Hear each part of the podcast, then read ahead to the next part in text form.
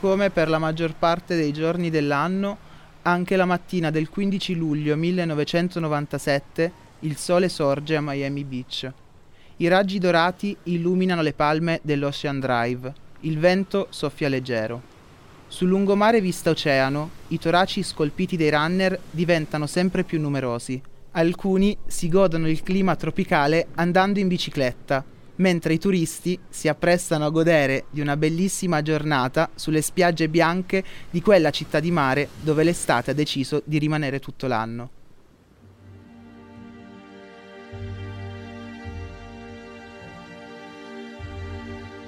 Al 1116 di Ocean Drive, nel prestigioso quartiere Art Deco Historic District, inizia la giornata anche il nostro protagonista. Ha 51 anni, ovviamente molto ricco. Si veste velocemente perché ha delle commissioni da fare. Con un cenno saluta il maggiordomo e si rivolge al cuoco. Non preparare nulla per me, Charles. Questa mattina voglio vedere i colori della Florida.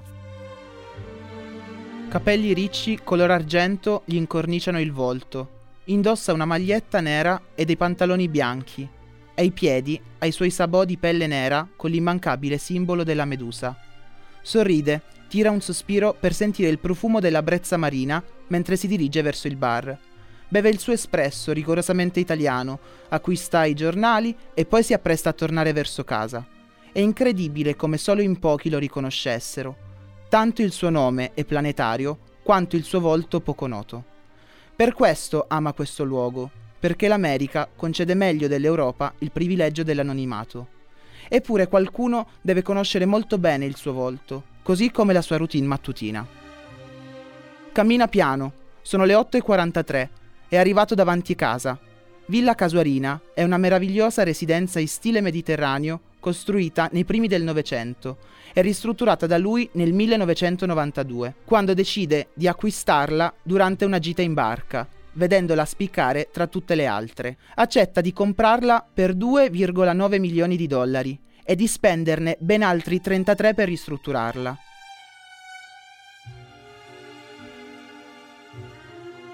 Non si fa fatica a riconoscerla. Ovunque è presente il simbolo della Medusa, la malefica fanciulla della mitologia greca e la flora ripresa dal lungomare di Reggio Calabria. Insolito per una villa a Miami. Dentro, oltre le grate, oltre le siepi mediterranee, oltre le mura, Antonio, il suo fidanzato, sta ancora dormendo. Non vede l'ora di svegliarlo e poi bisogna lavorare, organizzare quella sfilata in piazza di Spagna, la presentazione della prossima collezione. Non importa se la faticosa settimana parigina della haute couture sia appena conclusa. È lì, davanti casa, davanti alla sua fortezza. I giornali sono sotto il braccio sinistro, la mano destra cerca le chiavi nella tasca. Sale il primo gradino, sta per inserire la chiave ed aprire la preziosa cancellata di ferro battuto. Quanti pensieri ti stanno girando in testa, Gianni Versace? Devi fare in fretta, non c'è tempo, non c'è tempo, non c'è tempo. Sono Francesco Albano, esperto di moda e assistente universitario nel corso di fashion design a Milano. E oggi vi racconto una nuova storia, la storia di un uomo, un compagno, un fratello, ma soprattutto un'icona che scompare per sempre, strappata violentemente alla sua famiglia, al suo impero di stoffe e oro. Perché Noir è questo, una serie che scava nei dettagli dimenticati, nelle storie che fecero scalpore, che indaga nel torbido, perché nella moda c'è sempre un lato oscuro e noi siamo qui per raccontarvelo.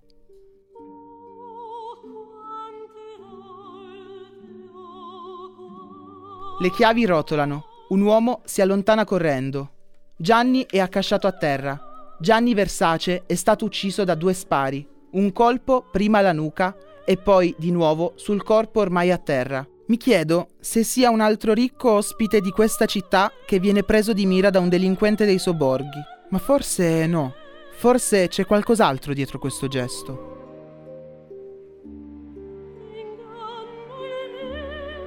Qualcuno ha sparato a Gianni Versace. Miami si scuote. La città si ferma per un momento. Nessuno sente più il rumore delle biciclette. I runner hanno smesso di correre. Il tempo si ferma congelato, impietrito. Il portone della casa si spalanca. La gente urla davanti a Villa Casuarina. Antonio corre verso il corpo ricoperto di sangue di Gianni. Nella villa i domestici sono sconcertati, non sanno come agire. Vi prego un telefono, chiamate i soccorsi! Nella villa i domestici sono sconcertati, non sanno come agire. Il cuoco si scuote, arraffa in fretta la cornetta del telefono e dall'altra parte, alle 8.45, una voce risponde. Emergenza 911. Un uomo, emergenza. 1116 Ocean Drive. 1116 Ocean Drive. Sì, un uomo è stato ferito da uno sparo. Per favore, immediatamente, per favore. Lo chef Ok, implora soccorso al telefono. La polizia vuole sapere maggiori dettagli. Promette so. di mandare subito una volante. Intanto al telefono cercano di ottenere più informazioni sull'accaduto. Abbiamo appena sentito i colpi di pistola. Siamo subito corsi fuori. È sui gradini di casa. Ok, come si chiama? Charles, potestà. Per favore, per favore, per favore, mandate delle volanti. Non riagganci. Ho intenzione di iniziare il soccorso, ma ho bisogno che lei stia in linea. Devo farle alcune domande. Possiamo aiutarlo? È ancora cosciente? Respira? Eh, non lo so, eh, sono dentro casa. Ok, attendo in linea, ma ho bisogno che lei esca a controllare, va bene? Eh, sì. La voce tremante di chef Podestà si interrompe. Va fuori, controlla il corpo. Gianni è ancora lì. Prova a chiedere delle informazioni, ma c'è il panico. Rientra in casa e riprende il telefono. O, o forse quattro colpi. Non sapevamo cosa fosse. Lo chef, in attesa delle volanti, continua a rispondere alle domande della gente. Tutto è confuso intorno a lui. Tutte quelle persone lo stordiscono. Non capisce cosa succede. Perché la polizia ci mette tanto ad arrivare? Perché non sono ancora qui? Mio Dio, stiamo solo a un minuto o due di distanza. Il tempo sembra infinito durante quella telefonata. Povero Charles, non si rende conto che la chiamata dura solo tre minuti. Il suo mondo si era immobilizzato. Vicino a Gianni, inginocchiato e disperato, c'è Antonio D'Amico, il compagno dello stilista da quasi 15 anni. È stato il primo a uscire dalla villa, il primo a vedere Gianni, il suo Gianni, ferito da un assassino di cui non dimenticherà mai lo sguardo, anche se lo ha incrociato solo per pochi secondi. Aiuto! Aiutatemi! Mi serve un'ambulanza!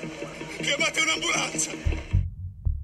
Arrivano i medici. Il sangue cola ancora sui gradini della villa. Il corpo esanime di Gianni è steso sulla barella. L'ambulanza corre disperata al Jackson Memorial Hospital di Miami. Qui, tra i corridoi di un anonimo ospedale della Florida, Gianni si spegne per sempre.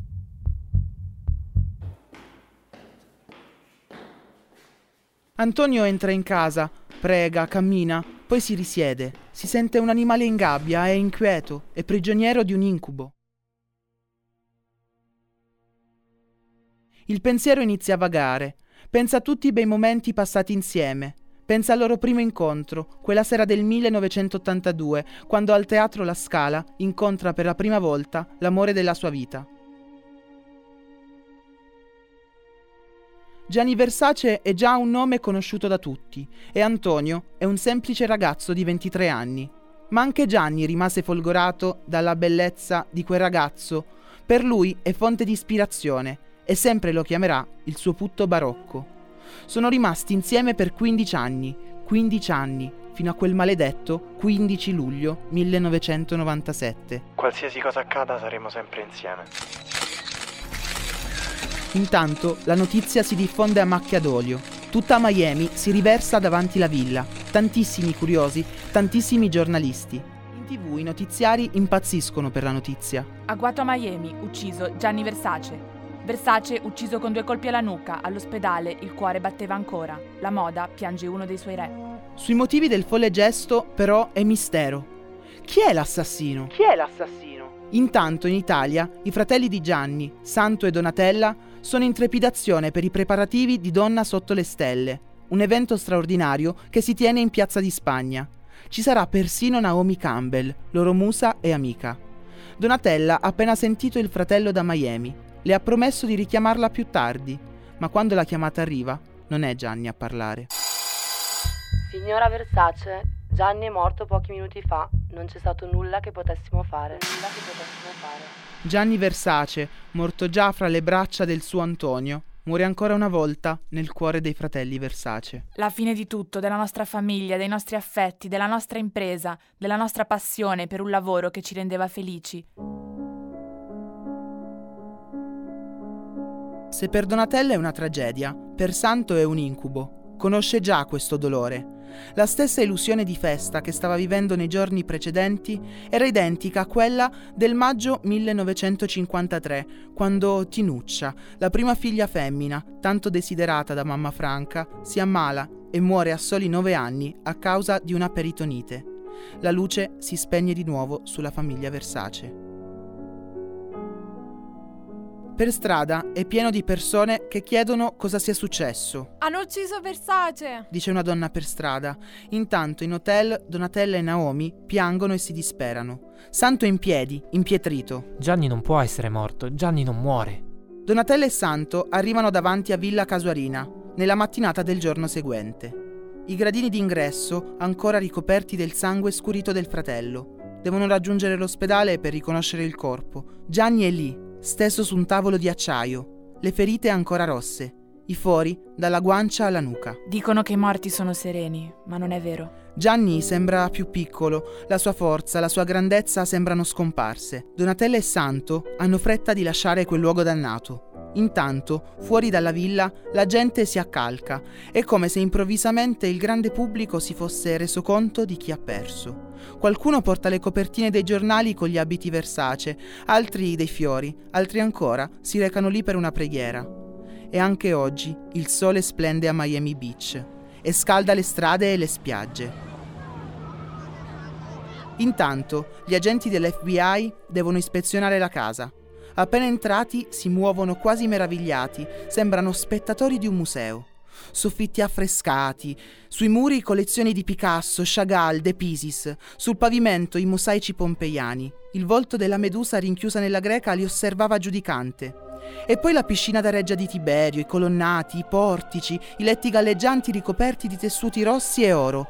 E ancora i marmi freddi italiani, intarsi, forme mitologiche, decori barocchi, broccati, oggetti dorati, eccessi, puff sontuosi, tessuti zebrati o leopardati, frange, specchi, dipinti che rappresentavano figure mitologiche, pappagalli, giardini esotici, fiori disseminati, serramenti in stile imperiale, vetrate luminose. Il lusso in questa casa è assordante, una cacofonia di magnificenza e lusso senza ripensamenti e senza paure.